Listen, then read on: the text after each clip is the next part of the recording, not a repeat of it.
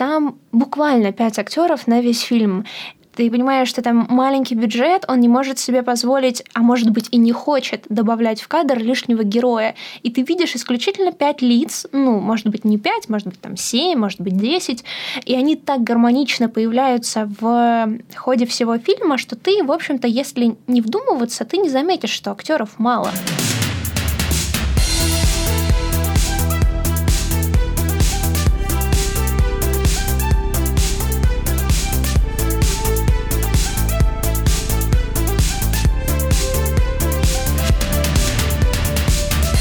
Привет! Это подкаст «Как у Замекиса», где мы будем рассказывать вам о знаковом, не самом знаковом и вообще не знаковом кино 80-х. Меня зовут Алина Затонская. Всем привет, меня зовут Эльмира Любаева. И сегодня Алина э, пригласила меня поговорить с ней и с вами, многомиллионная аудитория, э, про независимое кино. Пару слов для прессы. Я очень люблю кино, оно меня интересует в разных ипостасях, и очень классно, что диалог наш обычный с Алиной может перерасти еще и в диалог, который слышат другие люди. Вот, спасибо, Алина, что позвала. Не за что, не за что. Давай поговорим, в принципе, о том, что мы понимаем под э, независимым кино. Я бы сказала, что под независимым кино мы подразумеваем, или во всяком случае я подразумеваю кино, которое не относится к продакшену больших мейджеров, больших компаний. То есть это может быть маленькая видеостудия, которая решила на свои, свои исключительно свои деньги а, создать фильм, сериал, что угодно, пилот, без а, поддержки больших дяденек, возможно, с какой-то фестивальной судьбой, потому что единственное продвижение и единственная дистрибьюция таких фильмов возможно только на фестивалях типа Торонто, типа Санденса, я подозреваю. И если вернуться, то независимое кино, скорее всего, это то кино, которое не принадлежит большим компаниям и которое не накладывает и не забирает все права этого аудиовизуального произведения. Давай вот возьмем участок 1910 по 2020 год. Вот на этом промежутке времени э, независимое кино это одно и то же, ну то есть это равнозначное кино, которое просто с маленькими бюджетами где-то противопоставляет себя большим студиям и не связано с крупными дядями. Мне кажется, что отчасти Потому что в чем большой затык между 1910 годом и 2020 годом? Все-таки технологический процесс очень сильно влиял на распространение и кино в целом, и плохого кино, и хорошего кино, и независимого кино, и в целом кино. Вот, поэтому в 1910 у наших пра-пра, пра-пра просто не было возможности снимать и делать кино где-то у себя в гараже, потому что тупо не было технологии, которая позволяла э, бобину с пленкой, во-первых, перетащить, во-вторых, снять, в-третьих, проявить и прочее. Поэтому скорее Независимое кино, в моем понимании, появилось гораздо позже, как раз-таки, когда распространение технологий и распространение, вот уменьшение, наш любимый закон Мура, уменьшение микросхем в том числе, позволило сделать камеры чуть более мобильными. Поэтому, скорее всего, да даже не скорее всего, оно точно существовало, но просто немножко в другом виде. Скорее, ты знаешь, что были конкуренты, нежели большие и маленькие. Вот кажется, что так. Угу. Ну хорошо, давай отмотаем тогда назад. Пленку. Отмотаем пленку в 1910-е. Начнем сначала, как говорится. Кинотрест Эдисона. Эдисон и другие монополисты объединяются для того, чтобы контролировать, по сути, рынок киноиндустрии. Они владеют всеми патентами, которые только можно представить на тот момент. В том числе в этот кинотрест входит пленка кодек, и, соответственно, многие режиссеры просто, по сути, вынуждены отдавать им огромные отчисления, иначе они просто не смогут снимать кино. Как появился этот кинотрест, ты знаешь? Я могу придумать. Но э, есть единственное предположение, что просто некоторое количество технологических магнатов объединились и решили попробовать себя в легком жанре. Да, и здесь, наверное, нужно сказать, что это тот самый Эдисон, у которого была война токов с Николой Тесла, угу. у которого было огромное количество патентов, в том числе не связанных с киноиндустрией. И вот, соответственно, на патентах он, по сути, и жил. В какой-то момент этот кинотрест развалился, с одной стороны, по решению суда. Это был Верховный суд США. Он просто отменил патент на кинопленку. И второй, по-моему, был суд, который отменил вообще все патенты этой киностудии. Но до того, как это произошло, э, началась миграция режиссеров, которые хотели оставаться независимых, э, на юг, по сути, туда стало съезжаться все больше и больше режиссеров в на тот момент маленькую деревушку, которая называется Голливуд. Угу. Да, первое, наверное, все-таки стоит назвать Голливуд, вне зависимости от того, что хоть кино там и не особо появилось, по-честному. Что на тот момент там происходило, и как мы пришли от места, где собираются независимые кинорежиссеры, которые не хотят подчиняться нескольким монополистам, до центра, по сути, где построены все основные киностудии на сегодняшний момент? Ну, если честно, мне сейчас пришла гениальная мысль в голову, что Голливуд это, по сути, новая Америка, потому что в Америку плыли люди за мечтой, и так совпало, что и в Голливуд люди плывут за, за мечтой. Почему? Мне на самом деле довольно сложно сказать. Мне кажется, просто это так сложилось исторически, если честно. Это как Кремниевая долина, просто так совпало. Может быть, это звучит глупо, но, по-моему, климатические условия также влияли довольно сильно на... Да, это правда. На то, что можно снимать лето круглый год, а когда у нас снимают кино в основном летом. Плюс там большое количество пустой, практически равнинной, где-то холмистой территории, где можно построить огромное количество павильонов. И, по сути, это просто была точка на карте, которая была еще не занята никем. Возможно, в этом смысл, в этом суть. Да, действительно, потому что солнце эм, там, по сути, практически круглый год, соответственно, можно снимать до бесконечности. Это очень удобно с этой точки зрения. Ну, знаешь, кстати, прикол-то какой еще небольшой.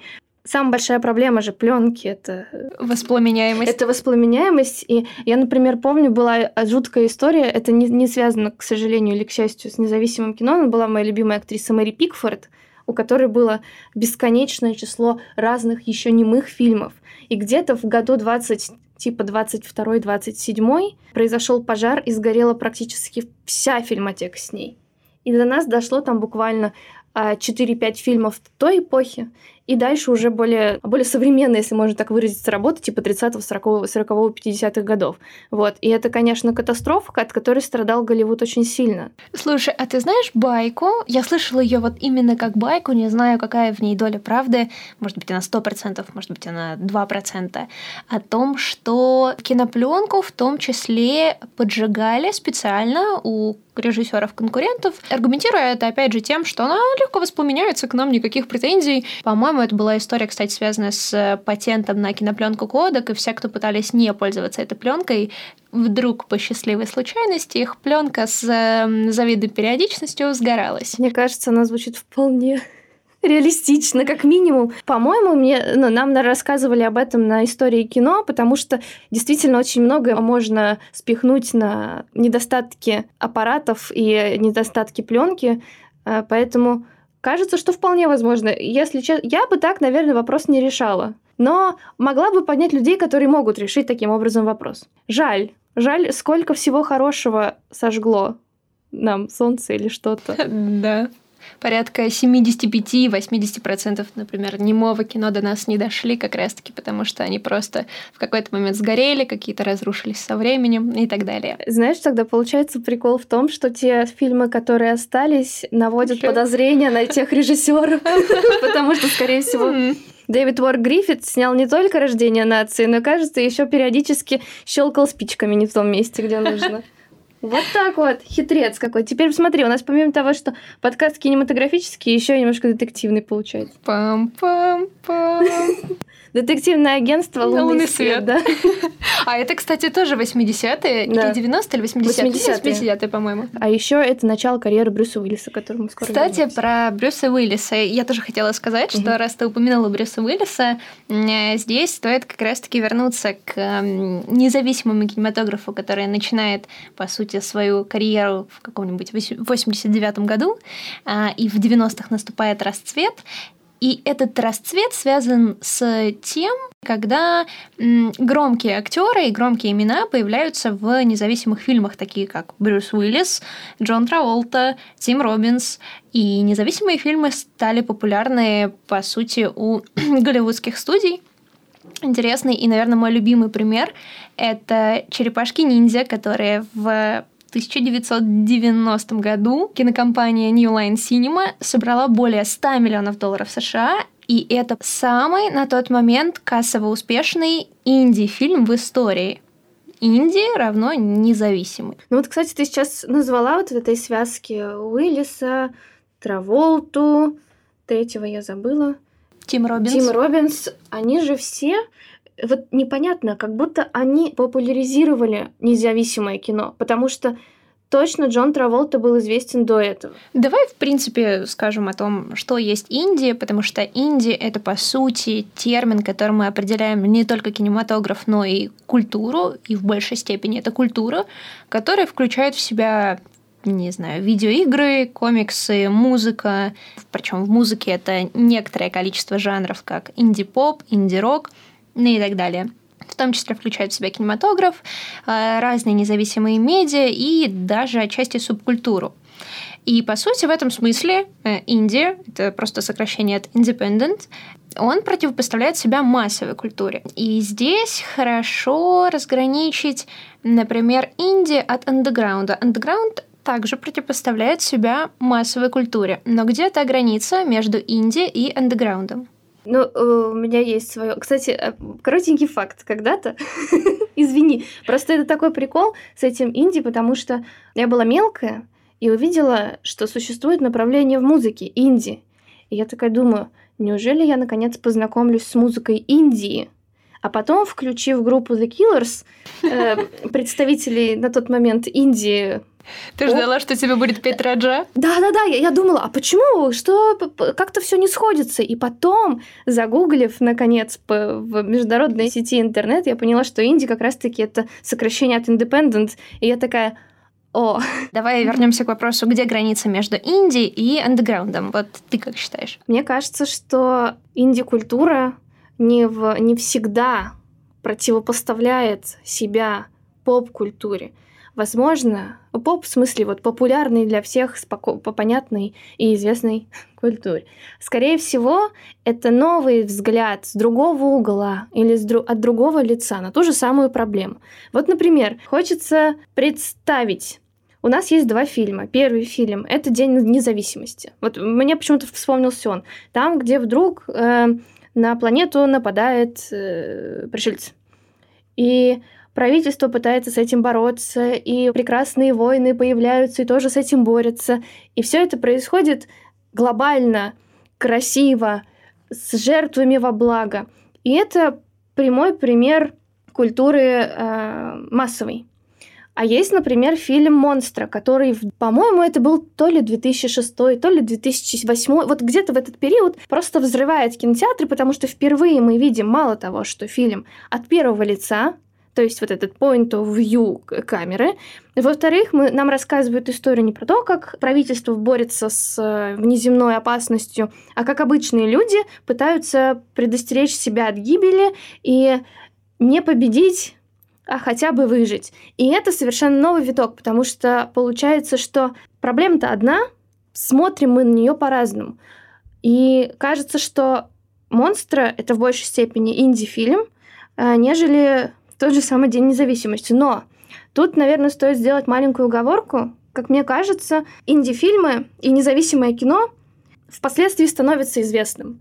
Потому что как бы это скорее вот этап перед массовой культурой благодаря разным фестивалям, которые как раз-таки популяризируют эти независимые фильмы. Если мы возвращаемся к андеграунду, то, скорее всего, андеграунд — это что-то очень... Контркультура. Или... Да, это, это прям противопоставление жесткое а, общей культуры. Если мы говорим черное, нет, мы не хотим говорить черное, мы говорим белое.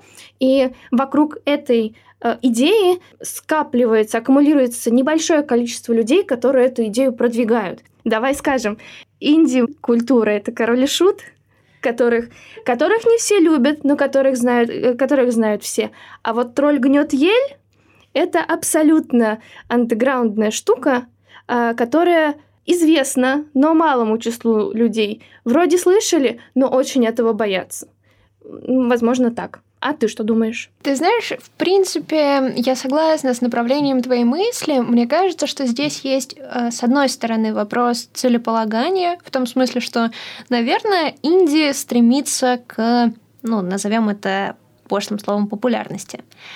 В то время как андеграунд не готов к этой популярности, он хочет оставаться культурой или музыкой или чем-то для очень узкого круга лиц, и в этот узкий круг лиц они неохотно кого-то пускают. Ну, то есть это понимают, способны оценить единицы. Я знаю всех этих единиц. Это вот для нас, не для других. Есть мы, а есть все, кто нам противостоит. Инди в этом смысле просто хочет доказать, если говорить применительно к кино, что малые киностудии и независимые режиссеры способны что-то делать, не имея там больших бюджетов, не поддаваясь на какие-то уловки со стороны богатых продюсеров. Но при этом, наверное, здесь есть еще какая-то техническая, возможно, подоплека а, в том смысле, что с точки зрения инструментов, Underground, он, скорее всего, действительно, как ты сказала, будет использовать исключительно те инструменты, которые максимально их отдалят от э, всей массовой культуры.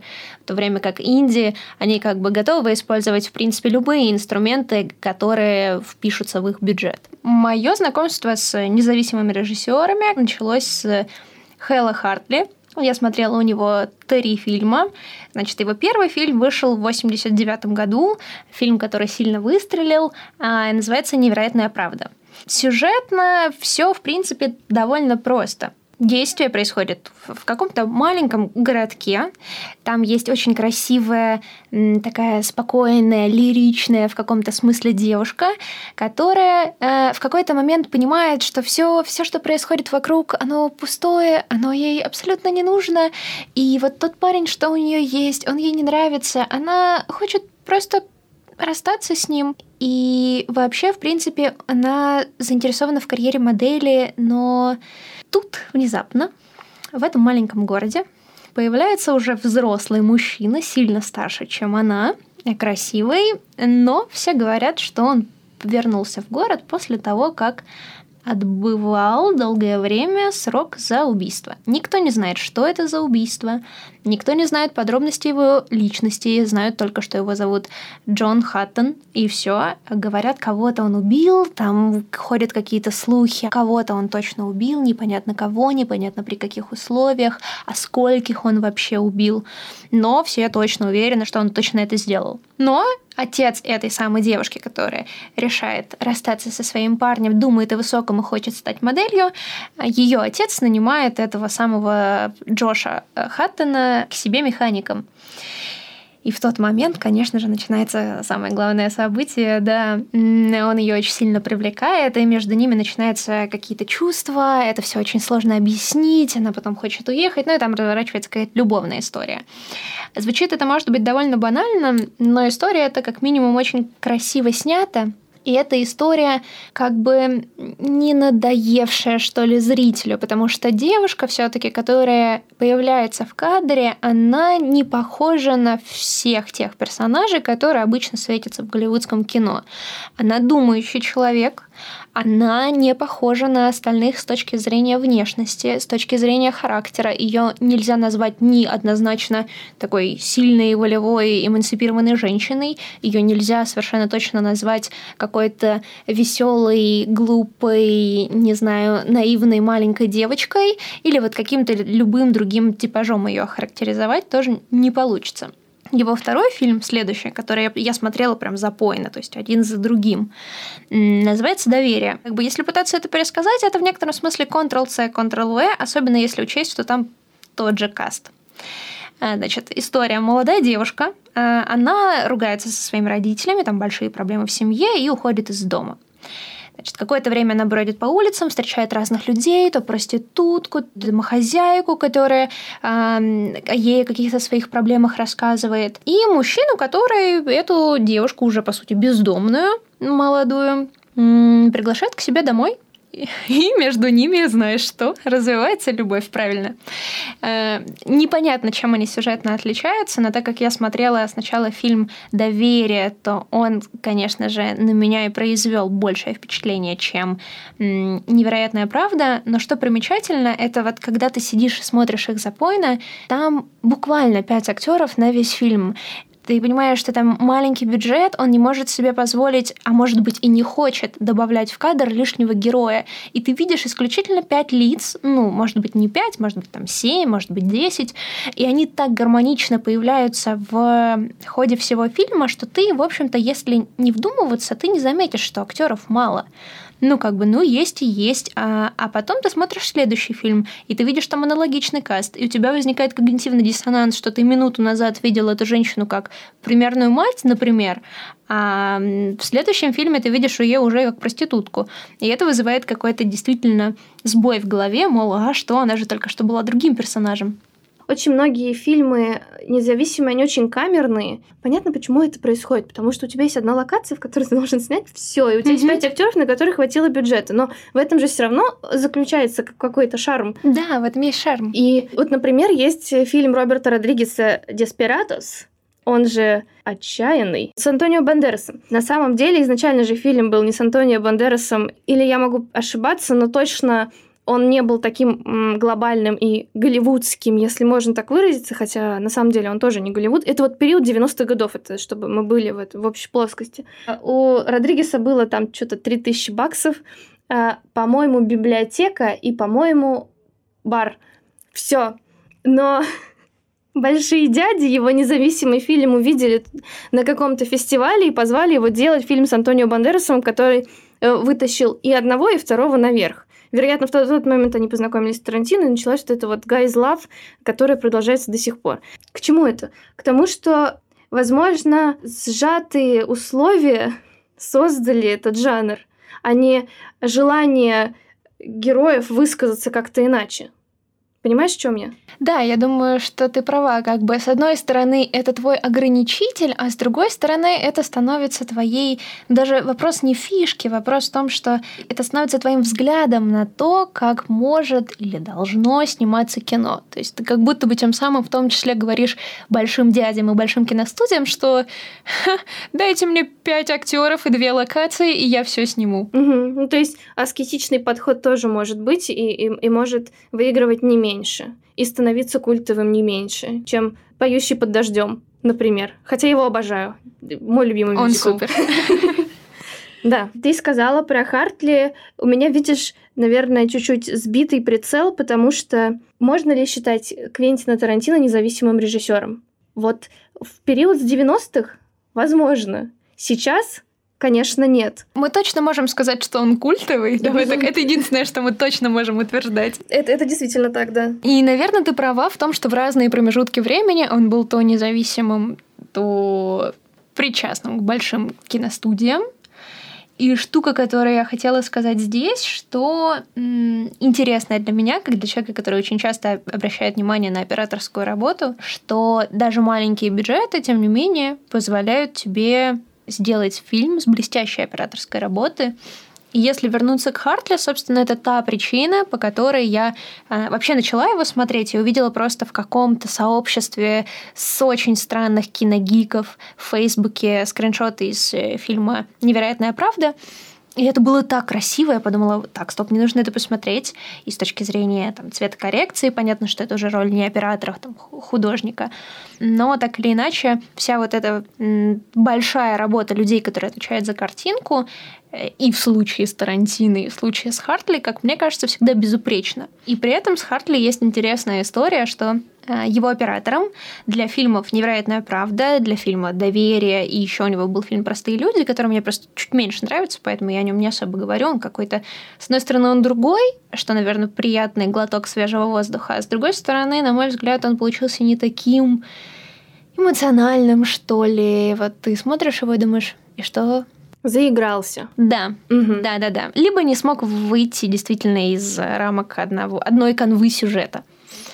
Вот, но операторов этих фильмов является Майкл Спиллер, и из известного он же снимал, ну, уже позже, получается, «Секс в большом городе», э, и потом, что интересно, Майкл Спиллер стал режиссером и снимал всем известные сериалы. Ну, он сериалы в основном снимал офис, клинику и даже тот же секс в большом городе. И в этом смысле э, у Майкла Спиллера отличный карьерный рост, и можно сказать, что он знаменит куда больше, чем Хартли. Просто видишь, э, сериал это, это в широком смысле коммерция. Ну да, да. А независимое кино, оно вот независимым как было, так и осталось. Вряд ли его можно назвать... Э, ну вот, например, «Криминальное чтиво» можно назвать э, независимым кино или попкультурным кино? Потому что я вот его пересматривала не так давно, ну как, относительно не так давно, в кинотеатре, и я все равно понимаю, что как «Аватар» он не соберет все равно его смотреть сложнее. Угу, все равно нужно мозг включать. Все равно, если ты, например, смотришь с субтитрами, то тебе сложнее смотреть его субтитрами, потому что нужно еще за линией следить. И тут как бы вопрос, можно ли его назвать независимым сейчас? И является ли понятие независимого кино, имеющее хронологический период? Вот, ты поставила хороший вопрос, что, возможно, независимое кино как явление, оно ограничено по времени. И когда ты как режиссер выпускаешь независимый фильм, нет никакой гарантии, что он всю свою жизнь просуществует как независимое кино. И, наверное, для инди-режиссеров это хорошо, а если бы мы говорили про каких-то андеграунд-режиссеров, то для них это был бы э, кошмар наяву, это что ты, да. да, ты снимаешь фильм, который который никто не поймет, кроме трех твоих друзей, и тут вдруг оказывается, что все от него в восторге. Вот, кстати, про то, насколько независимое кино на самом деле независимое, независимое ли оно всегда, или независимым остается только в какой-то ограниченный период времени, здесь есть интересный вопрос. А, если мы отмотаем от времени и вернемся, в принципе, к вопросу его независимости, слишком много вопросов, слишком много независимости. Сейчас фильмы Хартли «Невероятная правда и доверие», по крайней мере, дистрибьютируют конкурирует Netflix.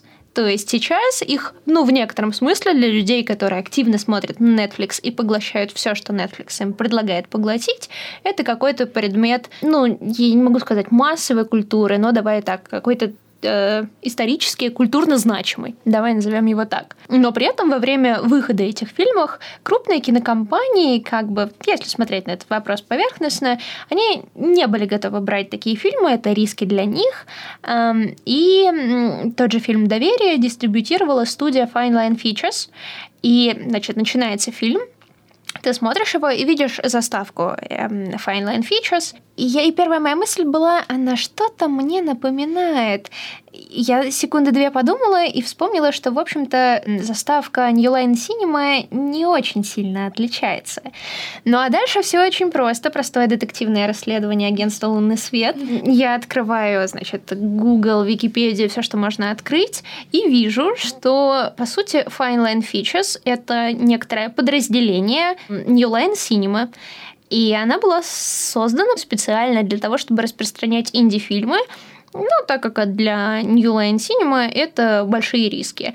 И в этом смысле независимое кино 80-х, ну, уже 90-х, не такое уж и независимое, говоря откровенно, хотя Существует там версия, во всяком случае, где-то я видела комментарии, что Хартли, он прям максимально против больших киностудий, не готов брать от них деньги, но вот здесь этический вопрос, насколько ты действительно не берешь деньги от больших киностудий, если ты берешь э, как бы деньги у их подразделения, ну, не знаю, у их дочерней компании, условно. То есть, если я тебя правильно поняла, он а, говорил о себе как о, об андеграундном творце, а по факту был просто подотчетен чуть меньшему вот звену в большой пищевой цепочке кинематографа.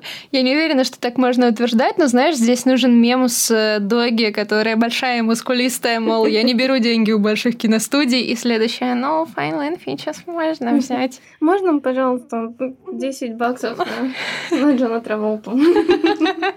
Да, ну и, кстати, э, в 2005 году New Line Cinema, она объединилась с другой дочерней компанией Warner Media. Э, сформировали они Picture House. Это новый лейбл для специализированных пленок. И туда же вошла, по сути, Fine Line Features. Ну и дальше там была какая-то ротация с тем, что кто потом показывает, распространяет и так далее. И из известного Fine Line Features распространяла такие фильмы, как «Мой личный штат Айдаха», про двух хаслеров с Киану Ривзом, «Ночь на земле», история глазами таксистов в одну и ту же ночь в пяти разных городах мира. События происходят в течение одного и того же дня. Абсолютно разные таксисты, к ним садятся какие-то пассажиры. Значит, в Париже в машину садится слепая женщина. Где-то в Хельсинках садится группа выпивших, сильно выпивших мужчин. И таксист, по сути, с одной стороны, видит кусочек их жизни, а с другой стороны, как-то с ними взаимодействует, и ты что-то понимаешь про этого таксиста. В общем-то, какая-то, какой-то большой процент несчастья во всей этой истории был. Дальше э, простые люди Хэлла Хартли, несложно догадаться, и ужасно большое приключение с Аланом Рикманом и Хью Грантом про сироту, которая поступает на сцену статисткой и влюбляется в режиссера, вообще, по сути, не понимая его настоящей сущности. И это такая такое резюме для Fine Line Features с точки зрения того, что они распространяли. Ну, кстати, первая же, по идее, кинокомпания, которая скупала, если можно так выразиться, независимое кино пачками, которая нам открыла, господи, помилует, Квентина и Родригеса, это как раз-таки э, компания Харви и его брата Вайнштейна. Я забыла имя, отчество брата, но, в общем, их кинокомпания. Удивительно, что а, они же начинали вообще как независимые чуваки. И вот это еще один, знаешь, вопрос в том, что рано или поздно они станут большими. Да, ты знаешь, мне кажется, это как с стартапами. В 2017 mm-hmm. году люди все хотели сделать свой единорог. Сейчас людей, которые верят, что у них получится сделать единорог и стартап, который вырастет и станет новым Фейсбуком, их почти не осталось. И люди считают, что, по сути, единственным успешным для них э, следующим этапом это когда к ним придет большая компания, их поглотит или ну, просто как-то выкупит, произойдет слияние или поглощение и так далее.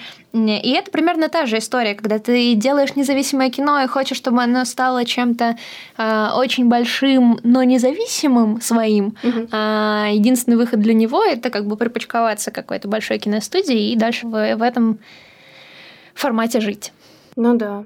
Вот это твое знакомство с независимым кино с чего началось? Ну или не знакомство, а что-то самое яркое. Ну, слушай, у меня самая яркая вспышка, которая прошла через всю мою жизнь, это, естественно, Квентин Тарантино. Я, я поэтому про него говорю постоянно, везде. Если я чихнула, значит, где-то отрезали что-то мечом Хатори Ханзо. Ну, в общем, мне кажется, что первый фильм, который я посмотрела, это было, было «Криминальное чтиво» в возрасте, наверное, лет четырех. Ну, то есть я была совсем мелкой. Мне на тот момент наполовине закрывали глаза, а возможно и не закрывали, но это, скорее всего, показывали по СТС, тихоря я смотрела. И в тот момент как взрослой четырехлетней женщине, я могла оценить тот факт, что это, знаешь, возможно, этот фильм шел от обратного. Он засовывал известных тебе актеров в очень нестандартные ситуации. И это, кстати, еще один виток независимого кино. То есть ты берешь классных известных когда-то, сейчас, непонятно, актеров и пихаешь их в такие ситуации, в которых они в обычной жизни не оказались бы. Ну вот, например, тот же самый Брюс Уиллис, у него очень